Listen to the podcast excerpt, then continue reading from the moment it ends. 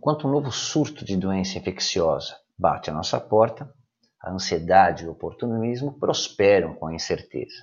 E, à medida que o coronavírus se espalha, o terror que vem sendo espalhado nos faz sentir ainda mais vulneráveis e com medo. No momento, nós vivemos uma ansiedade nacional, um tipo de estresse compartilhado, onde todos estamos em um estado de extrema incerteza. E aqui está o grande problema. Quanto mais você se estressa, mais vulnerável, mais manipulável você se torna. Será que não é hora de parar para pensar e nos perguntarmos se estamos realmente reagindo ao coronavírus da maneira proporcional à ameaça? Eu sou Garcia, sou consultor em autodesenvolvimento através da numerologia. E se você quer saber um pouco mais é, sobre a minha opinião e sobre os fatos aí do coronavírus, não saia daí que eu volto já.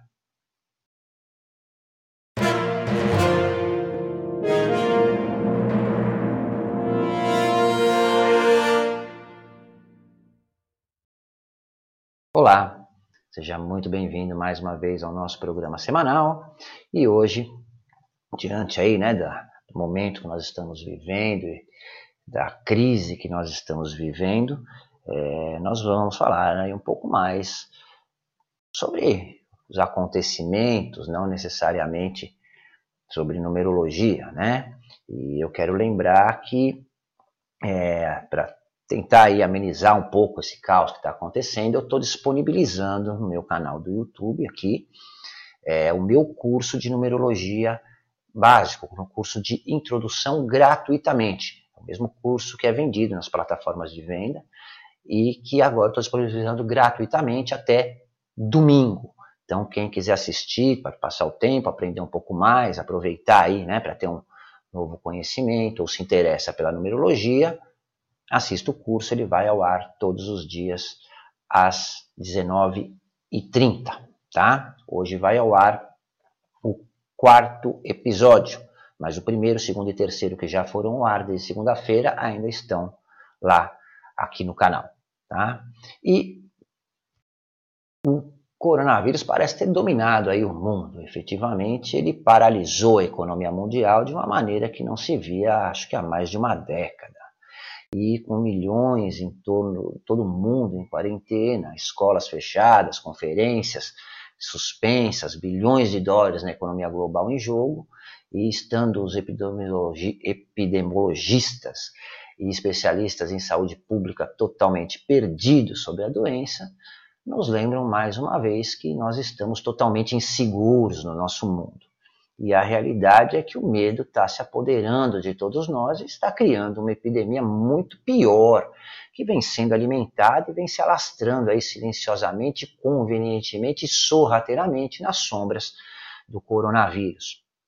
É, nós estamos naturalmente preparados para temer doenças infecciosas é, que aparecem repentinamente em nossa população, da mesma forma que estamos evolutivamente preparados para temer cobras, aranhas, ao invés de combatê-las.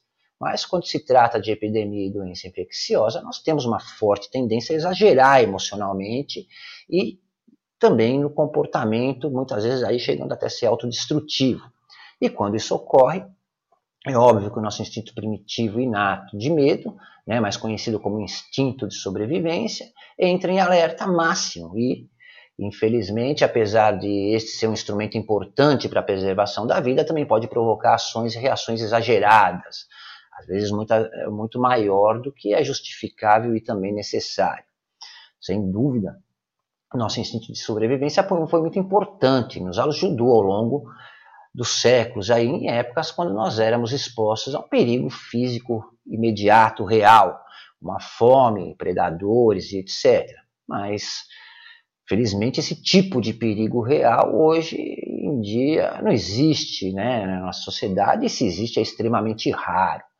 Mas, no entanto, essa não é a percepção da nossa mente. Né? Quando tragédias se materializam, sendo principalmente manipuladas, retratadas e relatadas pela mídia oportunista e inescrupulosa, de uma maneira obsessiva e sensacionalista, 24 horas por dia, repetindo cada detalhe convenientemente sórdido, favorável aos interesses deles, obviamente, é, é, à medida que nós observamos e ouvimos repetidamente essas informações, nós temos a tendência de personalizar e nos aproximarmos desses eventos ao invés de nos distanciarmos deles. Né?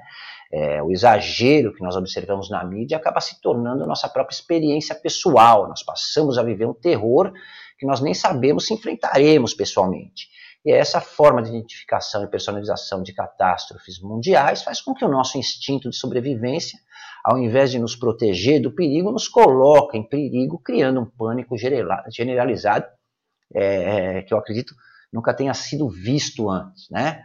A realidade é que o maior perigo que nós enfrentamos é a nossa própria criação. Se nós associarmos isso à mídia viciada e prostituída que nós temos no Brasil, à politicagem dos nossos governantes incompetentes e inescrupulosos que vem essa trágica pandemia do coronavírus de um ponto de vista unicamente partidário, né, como uma oportunidade para ganhar votos, nós temos a, a combinação é, perfeita para uma catástrofe sem precedentes, não necessariamente vindo do vírus os meios de comunicação, os políticos e outros manipuladores estão promovendo uma pandemia muito mais perigosa que a pandemia do coronavírus. É a pandemia do medo e do terror que está estrategicamente sendo manipulada e criada para encobrir a fragilidade e a incompetência de quem na realidade deveria nos garantir a tranquilidade, né, e não o pânico. Epidemias sempre ocorrem e sempre ocorreram e sempre vão ocorrer. Desde 1918 nós tivemos quatro pandemias, além das manifestações anuais aí de gripe, de zika vírus, de H1N1 e tudo mais. Né? E durante uma pandemia, as pessoas com a doença é que ficam em quarentena e as outras ficam livres. Preocupação com a pequena proporção de pessoas infectadas está causando estragos na economia e na vida pessoal da grande maioria, né? É, isso devido à promoção do medo, né? Não pela propagação do vírus. Eles estão usando isso para encarcerar a população. Todos nós sabemos e já entendemos que qualquer pessoa pode pegar o vírus, muitas sem apresentar até mesmo sintomas, e que os mais suscetíveis são crianças pequenas, é, idosos e pessoas com outros problemas de saúde aí que podem causar algum agravante. Então vamos proteger essa parte da população e deixar o resto das pessoas viverem e trabalharem em paz. O pânico é a única coisa que não precisa é, ser instaurada nesse momento. E se há um momento em que precisamos de clareza e racionalidade, esse momento é agora. As pessoas precisam se sentir seguras e amparadas, não encarceradas e aterrorizadas por pura incompetência das administrações estaduais e municipais, principalmente. Quando as pessoas se deixam levar pelo medo, elas entram em pânico. Elas começam, claro, a fazer coisas irracionais e só conseguem criar mais problemas para si mesmas e para as outras pessoas, né? Elas passam a colocar em risco a sua própria vida e das outras pessoas. E é claro que nós não queremos que isso aconteça. É, o que nós temos visto é que as pessoas estão perdendo a cabeça e causando mais danos e prejuízo do que o próprio vírus em si. Né? É, até agora não houve violência aqui no Brasil, o que é ótimo, e espero que também não venha a acontecer. Mas já se percebe o desespero das pessoas, correndo para estocar comida, remédio, água.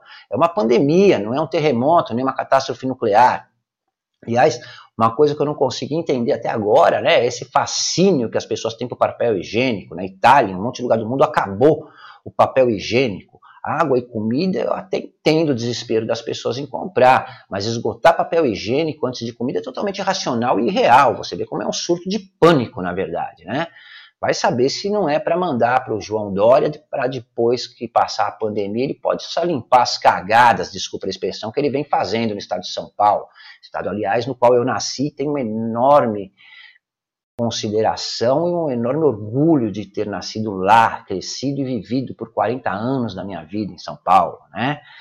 É, o coronavírus só serviu para provar que a nossa sociedade moderna não tem a menor ideia de como lidar com a inconveniência e com o resultado de uma ocorrência em massa, como vem acontecendo aí agora. É, nós nos tornamos é, vítimas do nosso próprio comodismo e da nossa alienação. Repare que as pessoas mais vulneráveis, aquelas que estão na faixa dos 70, 80 anos de idade, elas não estão nem aí para o coronavírus. E sabe por quê? porque o que nós chamamos de prevenção e contenção, eles costumam chamar, costumavam chamar na época deles de, probe, de pobreza e precaução, e conviveram com isso a vida toda deles. Meu pai, seu Jacó, hoje com 81 anos, nasceu em 1938, ele nasceu um ano antes da Segunda Guerra Mundial, que começou em 1939, quando as forças da Alemanha nazista de Hitler invadiram a Polônia e só terminou em 1945, quando ele já tinha sete anos de idade. Então eles precisavam encher lata com água, derramar água no suco para o suco durar mais, estocar comida e comer o mínimo necessário e suficiente para matar a fome. Eles não estavam preocupados em comprar iPhone carrão importado. Eles se preocupavam em sobreviver e guardavam e economizavam tudo. Não porque eles estavam se preparando para o fim do mundo, né, para o Armagedon, muito menos para uma invasão zumbi. Eles se preparavam porque sabiam que tempos difíceis fatalmente viriam, hora ou outras. Eles se preparavam para a vida, não para é, um conto de fadas. Hoje, a ordem da sociedade está totalmente corrompida, né? As pessoas sabem que estão sendo enganadas e manipuladas e querem ser enganadas e manipuladas para não ter, na verdade, que tomar uma decisão. A maioria das pessoas realmente não se importa com nada, a não ser com o seu próprio umbigo. Até que uma fatalidade como essa pandemia aí do coronavírus permita aos governadores palanqueiros tirarem o seu trabalho e a comida da boca da sua família sobre o pretexto que estão priorizando preservar vidas. Vidas de quem? Só se for a própria vida política medíocre deles. Políticos são eleitos para mediar, para defender todos os interesses sem priorizar um.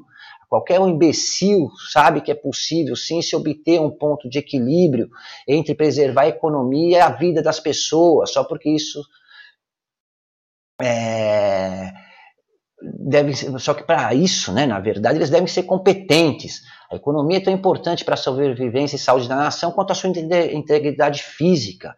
É, eu quero ver quando essa palhaçada toda acabar, esse circo for desmontado daqui sei lá quantos meses ou semanas, o que, que o excelentíssimo governador de São Paulo, o senhor João Dória, que está aí liderando essa onda política e palanqueira de terror e caos, vai dizer e vai fazer quando por conta da ambição dele em ser presidente em 2020, quando você estiver perdendo seu emprego, agora por causa do pânico que ele está impondo em São Paulo, espalhando pelo país disfarçado de quarentena, não tiver comida para colocar na mesa e alimentar sua família, e também não conseguir emprego porque 70% das empresas vão quebrar, e os outros 30% vão estar à beira da falência. O que os senhores governadores vão dizer à nação e a esse povo que está sendo encarcerado sem cometer nenhum crime, quando o índice de criminalidade aumentar e não tiver mais o vírus chinês para culpar. Vão culpar novamente o que? A desigualdade social? Ou vão ter a honra e a dignidade, ao menos uma vez em suas pífias carreiras políticas, de assumir que foram realmente incompetentes. Se vocês querem que as pessoas fiquem em casa encarceradas, paguem a elas por isso e paguem o mesmo valor que elas ganham se estivessem exercendo o seu trabalho. Não é dar esmola é aí para as pessoas. Vocês pagam para bandido ficar na cadeia e pagam caro por isso. Querem fazer as pessoas ficarem trancadas dentro de casa e dispor do tempo delas para se elegerem? Então paguem pelo tempo delas. Vocês estão ganhando seu salário e seus benefícios aí, não estão? Essa historinha que estão impedindo as companhias de água e luz de cobrarem conta durante esse período é tudo uma enganação, isso é uma mentira. Para quem não sabe, as contas são medidas pela diferença da leitura anterior com a do dia que foi feita a leitura. E sabe o que, que vai acontecer? As companhias não vão medir sua água e luz nesse período né, de quarentena, e depois, sei lá, daqui quanto tempo, dois, três meses, sei lá, eles vão passar fazendo a leitura e vão medir todo o período. E a sua conta de luz, que costumava normalmente ser 300 reais, vai vir 600, 900, e aí você não vai poder pagar. E eles vão cortar a sua água e a sua luz. Querem fazer o cidadão ficar coçando o saco em casa para defender seus interesses políticos? Dê então isenção de pagamento, não adiantamento. Paguem as contas do cidadão. Afinal, vocês políticos estão dispondo do tempo de cada um de nós a seu favor e em seu benefício. O que seus governadores vão fazer depois de ter incitado os outros estados do Sudeste e o resto do país a paralisar a nação e destruir a economia do país por conta dos seus próprios interesses políticos e partidários, por causa de birra política. E antes que alguém diga que eu moro no Espírito Santo, eu antes de morar no Espírito Santo, eu sou paulistano nato, eu nasci na Vila Celso Garcia, no Hospital São José do Brás, eu nasci no Brás, eu morei e cresci no Brás, em São Paulo, na cidade de São Paulo, sou apaixonado pelo meu estado e cidade natal, ambos São Paulo, e só vim morar no Espírito Santo porque São Paulo, diferente do que você vê nesse picadeiro montado nas coletivas de imprensa, nos telejornais, está uma merda, falando português correto. Aqui no Espírito Santo eu tenho segurança, eu tenho tranquilidade, eu não vivo no meio do caos que São Paulo se transformou por incompetência de sucessivas governâncias pífias e incompetentes. E vejam só, sem tanta palhaçada e palanquismo, o Espírito Santo é um dos estados com uma das menores taxas de infecção pelo coronavírus e uma das mais controladas. Agora eu pergunto se alguém viu o governador do Espírito Santo, que se chama Renato Casagrande, aliás, se alguém sabe quem que é o governador do Espírito Santo, eu não sei quem mora aqui no Espírito Santo, aparecer todo dia na televisão fantasiado de Tommy Lee Jones, no filme Homens de Preto, tocando terror duas, três vezes por dia na televisão, como se fosse um cowboy liderando um combate a uma invasão alienígena mundial. É, é, felizmente, é, da minha geração, para frente tudo foi sempre muito fácil. A verdade é que ninguém sabe o que é enfrentar dificuldade. Quanto mais as coisas estão normais, mais as pessoas preferem ficar aí na frente do Facebook assistindo telejornal. E é só quando as pessoas forem atingidas pela quebra e ineficiência do sistema que elas talvez tenham coragem de ter alguma reação. Diferente das gerações anteriores, nós esquecemos ou talvez sequer saibamos o que é enfrentar dificuldade, o que é se preparar para momentos de dificuldade. E pior, nós nunca acreditamos que esses momentos existiriam, ao menos no nosso século. É, eu acho que, na verdade, todos nós somos culpados. Eu acho também que toda a nossa geração, principalmente, é culpada. Tudo que se pensa é eu tenho direito, é alguém está tirando alguma coisa de mim, mas na hora de tomar uma atitude ninguém toma. Tudo que se faz é ficar se lamentando nas redes sociais, espalhando terror e assistindo tele, os telejornais para se colocar em terror. Nós, na verdade, somos a geração que acredita na mensagem muda. E eu creio que agora seja o momento para reavaliar o nosso senso de direito e começar a ter atitudes sensatas, né? E o posicionamento sensato diante das situações e diante do país. É hora de sermos cidadãos. É hora de começar a entender né, que, querendo ou não, os momentos difíceis, hora ou outra, vão vir. E esse é um deles. É, dizem que na guerra, né, a sua melhor arma é o medo. Na cobertura da mídia brasileira e nos discursos de alguns políticos, é nítida a tentativa de encarar o coronavírus como um inimigo que pode ser derrotado. Mas você não pode ter um inimigo que é imune ao medo, você não pode assustar um vírus, você não pode negociar com o vírus nem comprar um vírus, você não pode fazer acordo e conchavo com o vírus. O vírus tem um único objetivo biológico, que é infectar, se espalhar indistintamente e causar o maior dano possível. E a única medida de fato que nós estamos vendo hoje vem de um bando de incompetentes egocentristas que estão conseguindo disseminar o pânico, né, mais do que o vírus, e conseguindo causar mais estragos com isso que o próprio vírus, enquanto giram em círculo aí tentando morder o próprio rabo. É, cada governador hoje está mais preocupado com o colapso da economia do seu estado, causado por eles mesmos já por anos, não pelo coronavírus, e em ganhar ponto político do que em proteger e defender realmente a integridade do povo e do cidadão brasileiro.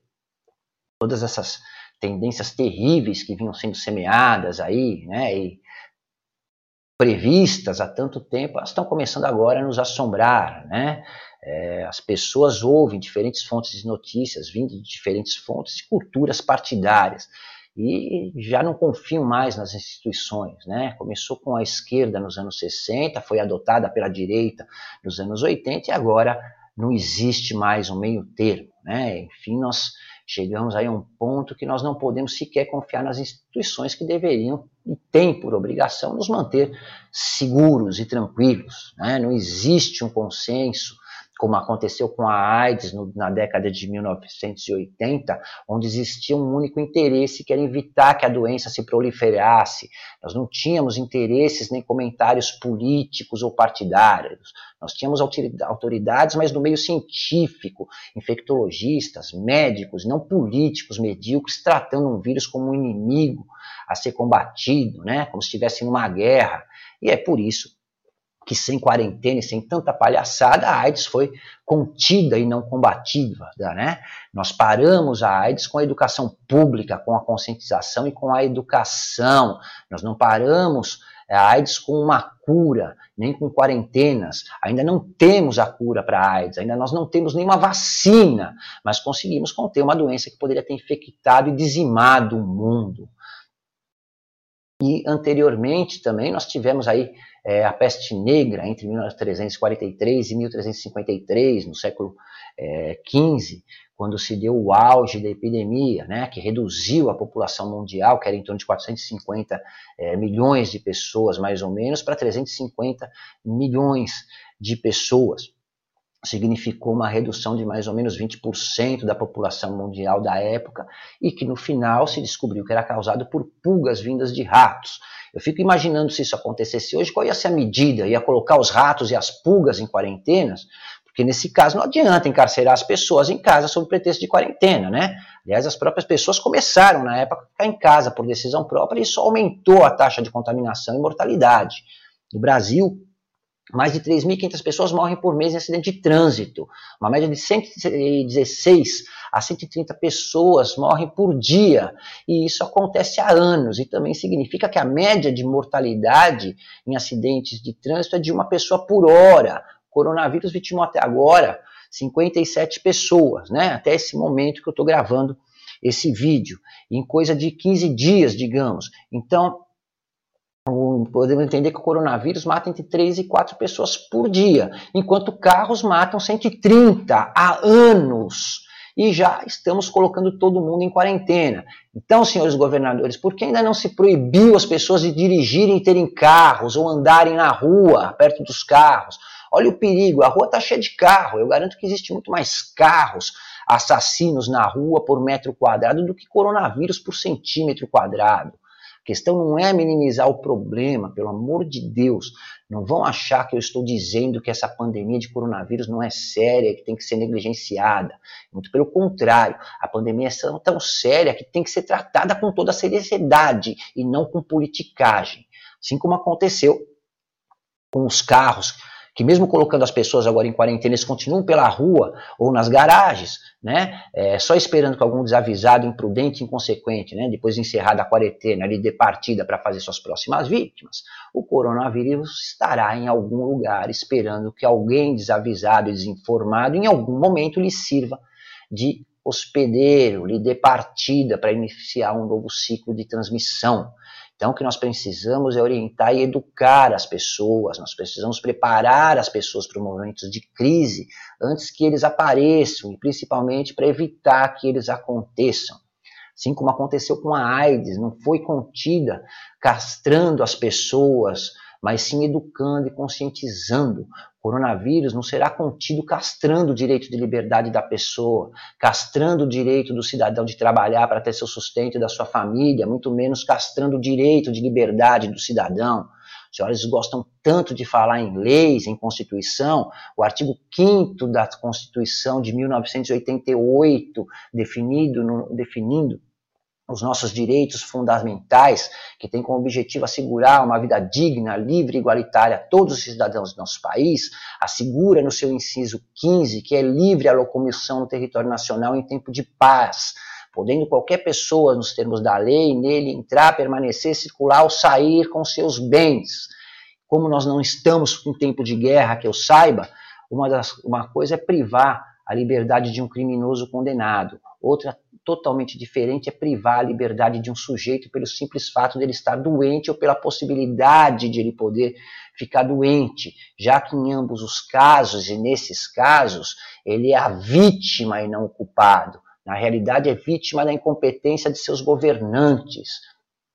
A cultura brasileira sempre teve pontos fortes e fracos. E uma das nossas fraquezas é acreditar que Deus é brasileiro. Se Deus realmente fosse brasileiro, aqui seria a Suíça, quem sabe Mônaco, né? não seria o Brasil. Mas, em se tratando de coronavírus, os brasileiros são sempre os piores em resposta proativa, né? ou seja, em antecipar futuros problemas e em detectar necessidade ou mudanças. O brasileiro tem o péssimo hábito de acreditar que de um jeito ou de outro nada chegará até nós, né? E essa é a nossa grande fraqueza. Mas, por outro lado, o melhor no brasileiro, a meu ver, é que somos pessoas mais flexíveis culturalmente e socialmente na história do mundo. Nós somos realmente bons em nos reinventar e fazer o que nós temos que fazer, mesmo quando nós não temos uma direção clara e objetiva a seguir. Isso, com certeza, ninguém no mundo faz melhor que o brasileiro. E eu creio que com certeza também, mais uma vez, independentemente dos políticos, o povo brasileiro fará tudo o que tiver ao seu alcance para superar rapidamente essa situação. É, confiança é a única coisa de que nós precisamos agora, e quero dizer confiar principalmente, poder confiar, né? não é confiar em nossos líderes, porque esses com certeza é, não são nem um pouco confiáveis, não se mostraram nem um pouco confiáveis nessa crise até agora. Então, confie nos fatos em fontes qualificadas. Preste atenção a tudo que você ouve, tire as suas conclusões, mas óbvio que deve usar apenas aquilo que realmente lhe é útil né, e que é real. Lembre-se é, do que diz o artigo 1 da Constituição Federal de 1988, em seu parágrafo único. Todo poder emana do povo, que exerce por meio de seus representantes eleitos ou diretamente. Então, apesar dos termos direitos individuais que exerce o pleno poder, são as pessoas nas quais nós votamos, né? Então, se você votou errado ou nem votou, não adianta agora gritar, bater panela, sair às ruas, espernear e chorar. O poder foi dado aos políticos por nós, o povo. E se esse político for uma pessoa, for incompetente, nenhum protesto vai fazer ele ceder, uma vez é claro que ele detém o poder constitucional dado por você. Logo, o poder emana do povo, mas quem o detém é a pessoa que você escolheu para fazer isso por você. Se você escolheu errado, agora arque com a consequência. Né? Nesse momento, infelizmente, a pessoa chorando a morte de alguém que foi morto pelo Estado portanto por seus representantes, não pelo governo federal, devido à violência urbana causada pela falta de segurança, pelo caos no SUS, pelo ensino quase extinto, pelo abandono e não pelo coronavírus, né? O coronavírus só chegou agora e não é o responsável pelo mau uso do dinheiro público. Os responsáveis por isso são os governadores de cada estado e o prefeito de cada estado. Não é hora de se amotinar e fazer campanha política, mas sim de cumprir com a sua obrigação e fazer muito bem feito o que cada cidadão paga caro a cada um de vocês para fazer. E você, cidadão, anote aqueles que estão usando o vírus como seus cabos eleitorais e nas próximas eleições exerça o seu poder e coloquem eles em quarentena, né? Vamos dar o troco. Muito obrigado pelo seu tempo e pela sua atenção. Se você gostou aí do nosso programa, compartilhe. Conhecimento é para ser dividido e não escondido.